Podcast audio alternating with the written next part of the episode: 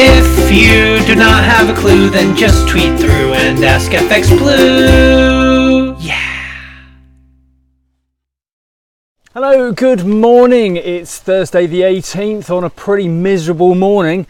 Uh, I'm off the air wheel and under the umbrella for today's market brief. So, what's going on? Well, UK inflation fell to a four year low, driven by a 17% fall in petrol prices and major retail discounts of all the summer stock.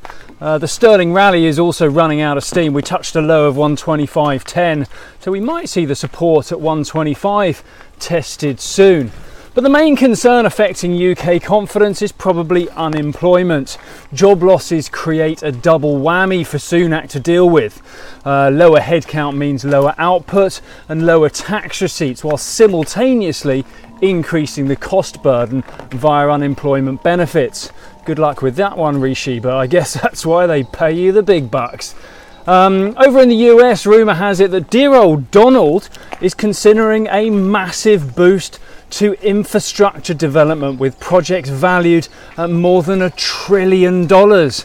He's often discussed a $2 trillion program, but the sticking point has always been over how to fund the projects. No doubt Trump sees this as, a, as an opportunity to boost his re election hopes and also distract from the, uh, the pandemic shambles that he's been struggling with. Powell continued his testimony to Congress and expressed concern that the support for displaced workers might end next month.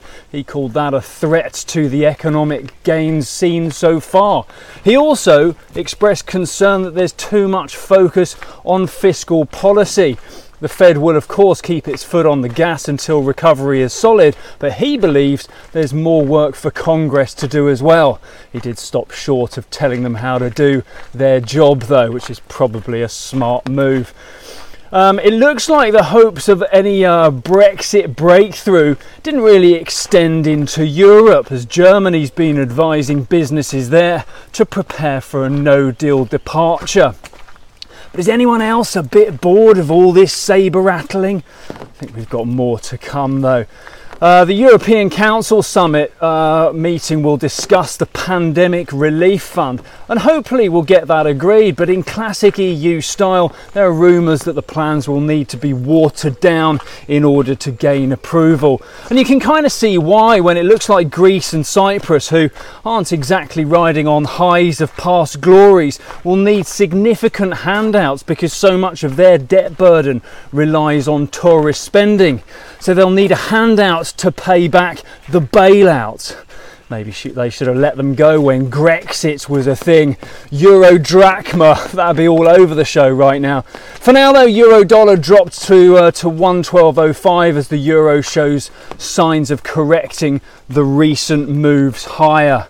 Uh, right, that's it from me. Uh, hope you have a wonderful day. I'll be back again tomorrow. If you do not have a clue, then just tweet through and ask FX Blue.